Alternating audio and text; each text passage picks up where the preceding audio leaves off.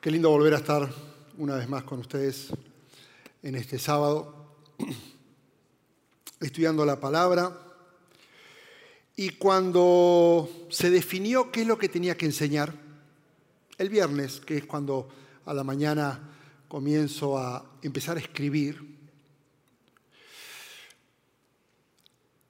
me senté en el sillón y dije, ok, ¿qué, qué siento cuando estoy en los minutos finales de algo.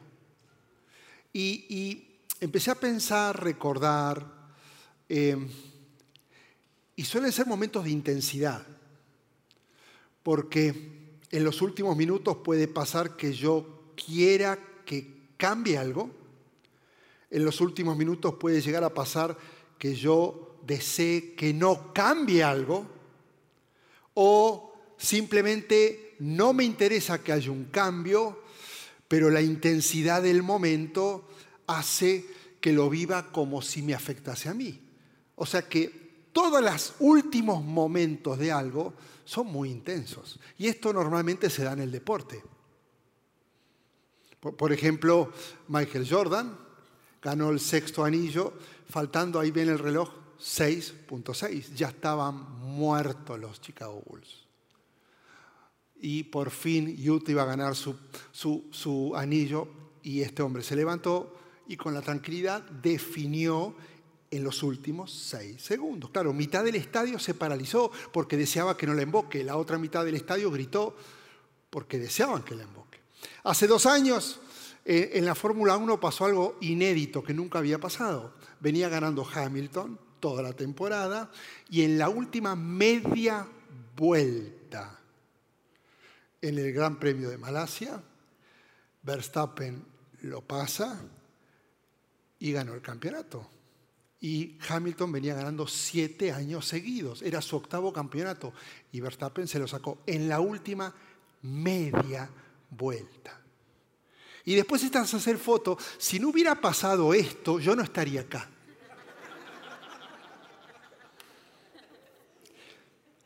Este hombre de verde hizo que, este fuera el mejor año de mi vida. Minuto 95. Porque si no hubiera, minuto 123, claro, después de hablar, si no hubiera atajado eso, yo renunciaba. Qué interesante los últimos minutos lo que generan. ¿Y, por qué te cuento esto? Porque hoy vamos a ver uno de los momentos más dramáticos en la Biblia, porque es una historia de último minuto, de último instante. Y, es una historia que vos conocés muy bien, la hemos pasado, la hemos repetido, y pocas veces nos hemos detenido a analizar palabra por palabra. Y hoy es la idea, siguiendo esta serie de las siete últimas palabras de Jesús en la cruz. Y es la historia cuando en la cruz se encuentra el ladrón y tiene un diálogo con Jesús. Ya la semana pasada empezamos a, a, desmembrar todo lo que Jesús va diciendo, pero ahora se produce algo que no había pasado, un diálogo. Y yo quiero analizar ese diálogo. Esto lo podemos encontrar en varios de los evangelios, pero vamos a enfocarnos en lo que dice Lucas 23. Uno de los criminales, allí colgados, empezó a insultarlo había necesidad de insultar ya estando clavado en la... Pero tras que estaban sangrando, tras que estaban colgados, tras que estaban con, con los clavos, eh, lo empieza a insultar. Y, la palabra eh, eh, en hebreo es blasfemar. Y le empieza a decir, no eres tú el Cristo. Sálvate a ti mismo y a nosotros. Pero el otro que estaba al otro lado, estas son cosas que lo hemos leído tan rápido. Lo reprendió a su compadre. al que estaba insultando, le dice, ni siquiera temor de Dios tienes, aunque sufres la misma condena. En nuestro caso, sigue hablando el otro criminal, el castigo es justo, pues sufrimos lo que merecen nuestros delitos, pero este, en cambio, no hizo nada malo. Y él le dice a Jesús, acuérdate de mí cuando venga tu reina, y la contestación de Jesús es nuestra segunda palabra en esta serie de siete palabras, que son siete expresiones de amor hacia nosotros y tienen una aplicación extraordinaria en nuestra vida. Jesús le dice, te aseguro que hoy estarás conmigo en el paraíso. Ahora, me encuentro con esto y necesito empezar a hacer un poco de contexto y de ver los personajes que están en escena y empezar a estudiar un poco acerca de los personajes para saber por qué la dimensión de lo que está sucediendo es mucho más grande de la que pensamos. Jesús está rodeado de dos criminales. Y lo que leemos es una breve conversación del hecho de muerte. Quedan minutos.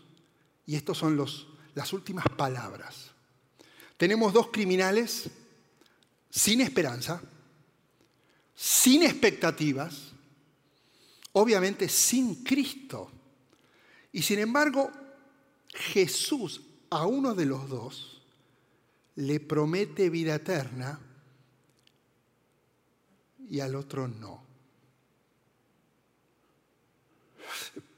Me encanta lo que dijo Max Lucado, autor, y en uno de sus comentarios dijo lo siguiente, si esta petición del, ladrón fue sorprendente, la respuesta de Jesús lo fue aún más. El solo tratar de describir la escena es suficiente para hacer un cortocircuito en la más activa imaginación. Un criminal pidiendo al Hijo de Dios vida eterna, a pesar de parecer absurdo, es lo que sucedió y se lo concedió.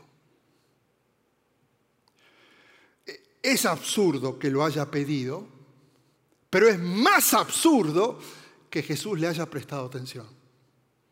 Ahora, ¿quiénes eran estas dos personas? Porque se habla muy ligero, ladrones, malhechores, transgresores. Em, si voy un poquito más atrás, en Lucas 23, 32 dice, empieza el relato, llevaban con Jesús a otros dos. Ambos eran criminales para ser ejecutados. No sabemos cómo se llamaban, no sabemos de dónde eran, no sabemos la acusación que recaía sobre ellos, simplemente sabemos que eran criminales que debían ser ejecutados. Si nos vamos al Evangelio de Marcos, tenemos un poquito más de detalles acerca de ellos dos, porque Marcos aclara en el versículo 27, capítulo 15, con él, con Jesús, crucificaron a dos bandidos, uno a su derecha y uno a su izquierda. La palabra bandido hace alusión a una clase de ladrón de la época que no saqueaba, sino que después de saquear, destruía. A ver, estamos hablando de no, dos ladrones de manzanas de mercado, porque lo hemos tomado como, ah, dos ladronzuelos. No, no, no, no eran los ladronzuelos, sino criminales que normalmente, después de robar, lastimaban y abusaban de sus víctimas.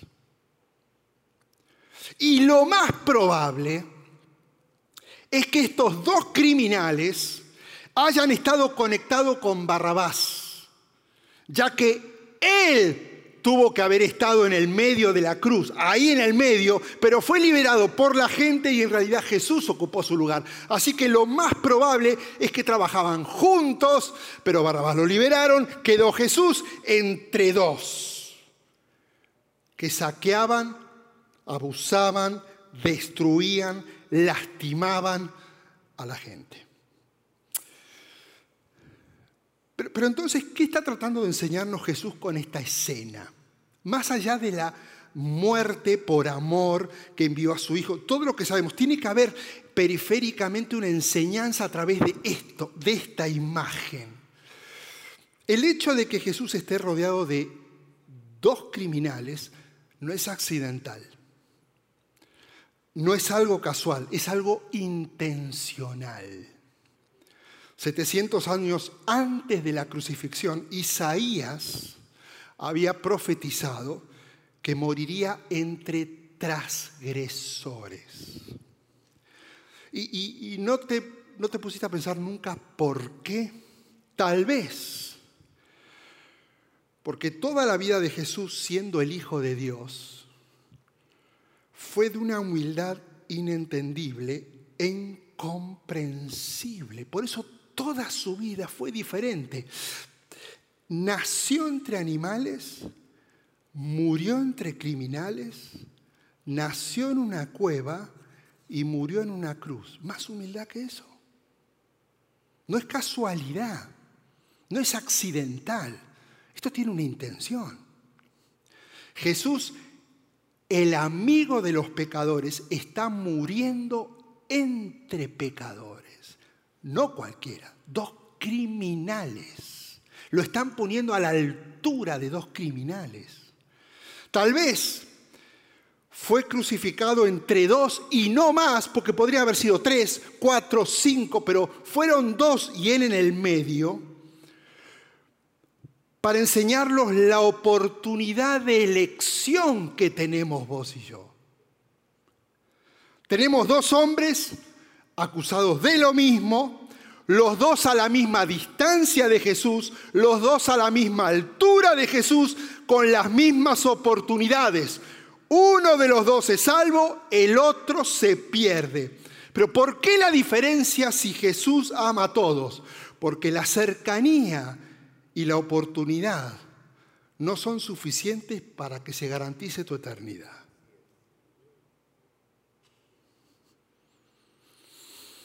Solo porque estás cerca de Dios, solo porque escuchaste de Dios, solo porque conoces quién es Dios, no significa que seas salvo. En el verso 39, en Lucas 23 leemos que uno de los criminales, lo empezó a insultar. No eres tú el Cristo, sálvate a ti mismo y a nosotros. Y este criminal que comienza a blasfemar, y quiero hacerte un paréntesis, no comenzó a, insultarlo, va a continuar insultando, porque ya lo venía insultando y ahora te lo voy a mostrar.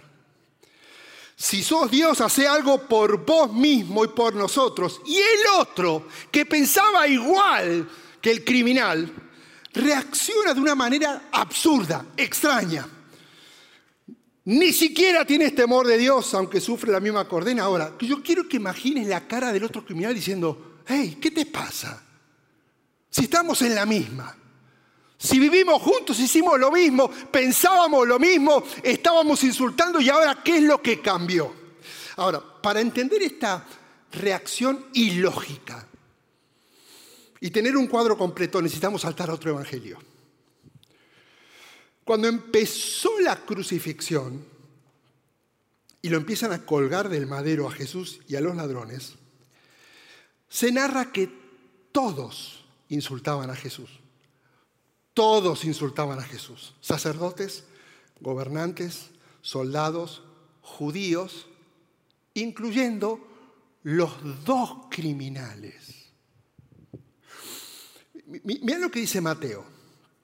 24, 41. De la misma manera se burlaban de él los jefes de los sacerdotes, junto con los maestros de la ley y los ancianos. Y salto al 44. Así también lo insultaban quienes? Los, no él, los bandidos que estaban crucificados con él. Así que lo que está haciendo el, ladrón, insultándolo, no es algo que le nació, lo venía haciendo. El cambio no estuvo en él, el cambio extraño estuvo en el otro.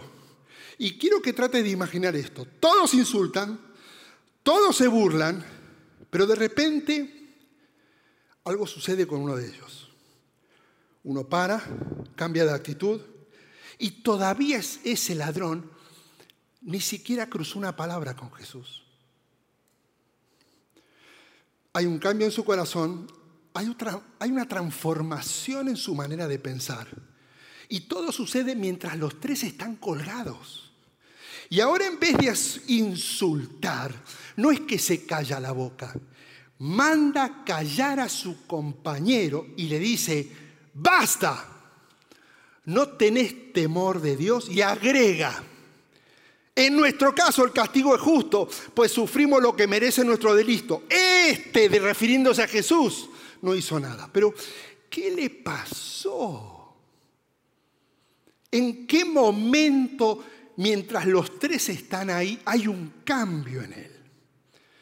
Tal vez, especulación. El cambio comenzó porque hace unos minutos Jesús dijo, Padre, perdónalos porque no saben lo que hacen. Y me imagino al ladrón pensar, ¿qué está diciendo? ¿Cómo perdón? Eso es imposible. ¿Cómo que no saben lo que hacen? Si ellos saben muy bien lo que están haciendo. Y me imagino, especulación, ¿será que ese perdón me puede alcanzar a mí? Tal vez desde la cruz el ladrón que cambió está escuchando a la gente gritar, si salvaste a muchos, ¿cómo no eres capaz de salvarte a ti mismo? Y me imagino pensar, ¿cómo que salvó a muchos?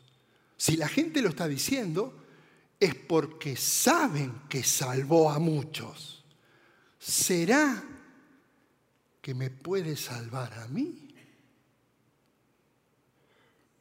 En minutos, escuchando y viendo la reacción de la gente, el criminal cambió de tal manera que hizo callar a su amigo y ahora está confiando en Jesús.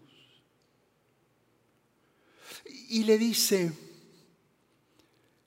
acuérdate de mí cuando vengas en tu reino.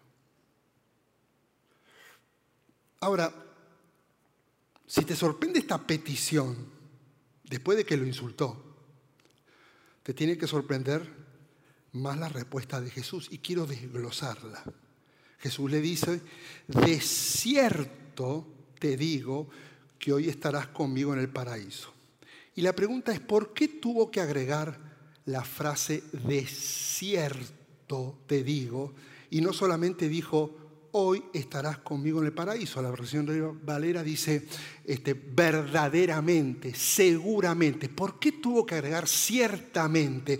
Porque lo que sucedió es difícil de creer. Es algo impensable. Es algo inimaginable, no tiene lógica no tiene sentido, es totalmente cuestionable y era repudiable para los religiosos. A nadie en todas las escrituras se le da una seguridad tan explícita del perdón y la eternidad en el cielo como a este criminal. A nadie. No es lógico. Por eso lo tienen que decir ciertamente aunque te parezca una locura. Y supongo que ese mientras yo estaba leyendo que es como que estaba como a seis o siete pies o un poco más cada cruz. Entonces, no fue una charla, pronto estarás conmigo, no, tuvieron que levantar la voz. Y mientras levantaban la voz, la gente estaba escuchando lo que decían. ¿Nunca te pusiste a pensar,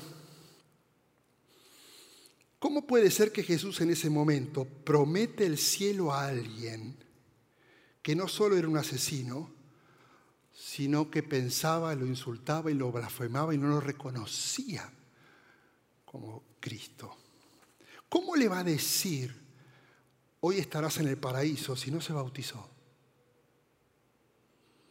Si no se hizo miembro de la sinagoga. si no asistió a ninguna iglesia, no sirvió, no hizo nada bueno en su vida, al contrario, todo mal. Y encima, cuando le pide a Jesús que lo salve, lo hace de una manera un tanto egoísta. Acuérdate de mí, no dijo de mí, de mi amigo, de mi familia, le valió. Necesito que te acuerdes de mí. ¿Sabes por qué? Porque Él decidió creer y no desperdició la oportunidad que tuvo en el último minuto.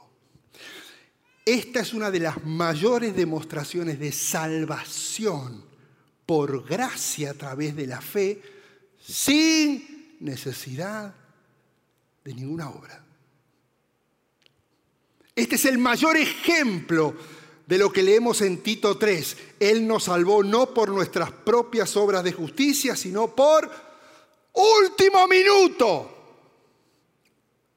Jesús le está diciendo a alguien que merecía una condena, de cierto te digo que hoy estarás conmigo en el paraíso. Y me llama la atención dos palabras. Él usó de una manera especial la palabra paraíso para referirse al cielo. Paraíso es uno de los sinónimos que se usan para el cielo y Pablo, lo podés leer, él llegó a utilizarlo. Lo interesante de esta palabra es que su origen es persa y, significa jardín amurallado. Ahora, mirate esto, que Jesús en la elección de sus palabras. Los reyes persas solían tener jardines con muros para que pudieran caminar con tranquilidad. Y si el rey quería honrar a alguien, lo invitaba a caminar a su jardín, que estaba cercado, y el rey se volvía compañero en el jardín de su invitado. Esta es una de las postales más extraordinarias de lo que nos espera en el cielo. El cielo no es solamente un lugar donde vamos a tener una buena mansión y vamos a estar con calles de oro. El cielo es más que eso, es un compañerismo eterno con Jesús. Compañerismo. Él va a caminar. Por eso, cuando el ladrón le pide que se acuerde de él, Jesús le dice, es que no se trata de que me acuerde de ti, se trata de que a partir de ahora vas a acompañarme y vas a ser mi compañero de caminata por la eternidad. No es acordarse, es estar juntos. Y encima dice, de cierto te digo, hoy, hoy, Minutos finales, esa palabra es liberadora porque no hay lugares intermedios, no hay procesos. El día que partamos a la presencia del Señor, ese mismo momento estaremos caminando nuestra primer caminata con Jesús.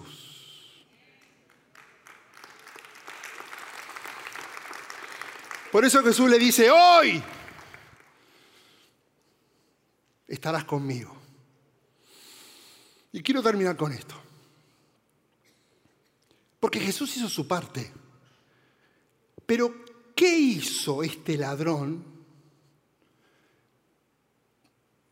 para que Jesús lo invite a vivir con él?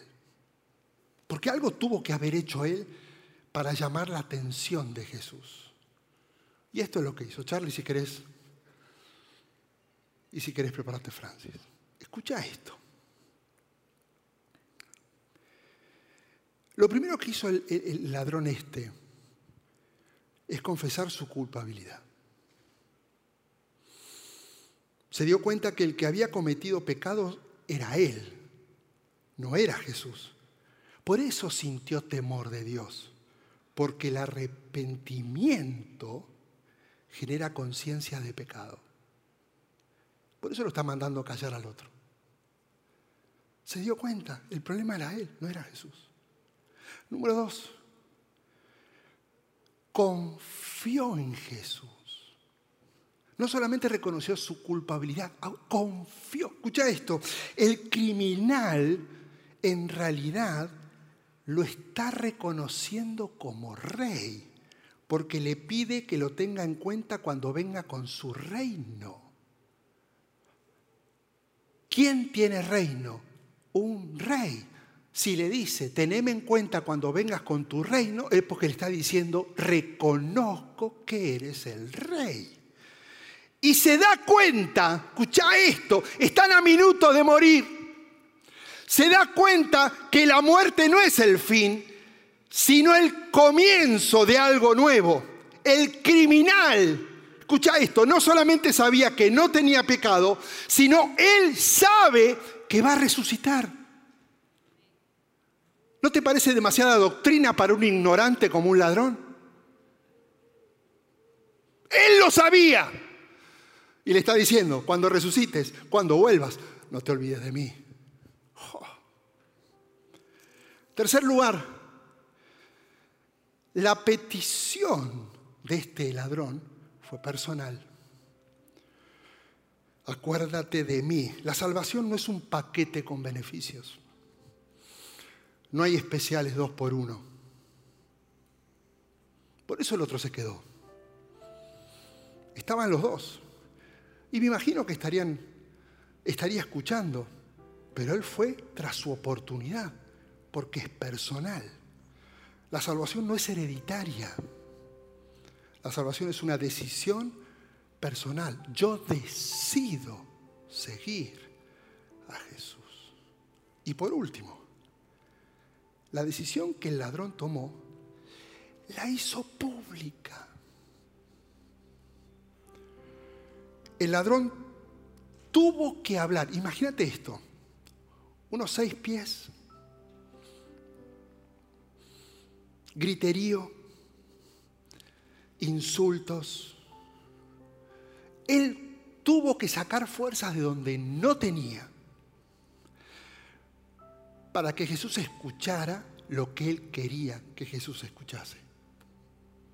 No fue un, un, un balbuceo, te pido que te acuerdes de mí. No, él tuvo que hacer una confesión pública para que Jesús lo escuchase. Y seguramente los que estaban más cerca delante de la cruz pudieron escucharlo. Imagínense, todos al mismo tiempo burlándose de Jesús.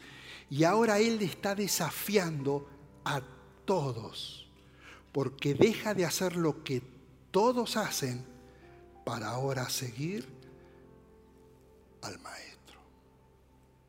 No le importó lo que iban a decir, no le importó lo que iban a pensar de él, no le importó lo que podían llegar a hacerle a la familia, no le importó. Ese fue su momento donde dijo, confío en ti. Y lo debe haber dicho con tanta fuerza, donde muchos se deben haber sorprendido. ¿Sabes qué lo que pasó ese día? pasa todos los días. ¿Sabías eso? La gente en un momento inesperado como hoy se encuentra con oportunidades únicas, muchas de último momento, donde la decisión es seguir a Cristo o no, simple. Tal vez estás colgado de tus necesidades. Tal vez estás colgado y te duelen tus fracasos. Tal vez clavos hay en tus manos, heridas por lo que te han hecho. ¿Sabes qué es lo importante? Jesús está aquí. Jesús te ama. Y Él quiere invitarte a su paraíso para transformarse en tu compañero por la eternidad. Pero es tu decisión de confiar en Él.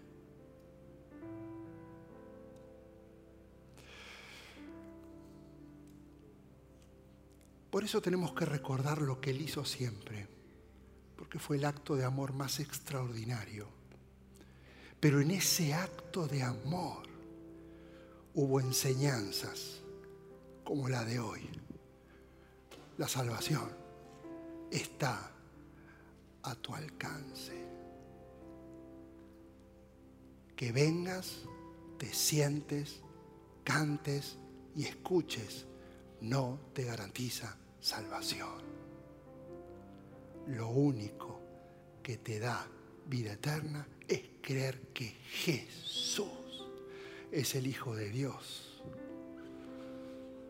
y permitir que Él tome el control de tu vida. Vos escoges cuál de los dos ladrones, cuál actitud querés tomar. Cerra tus ojos. Cerra tus ojos. ¿Qué decisión? Qué increíble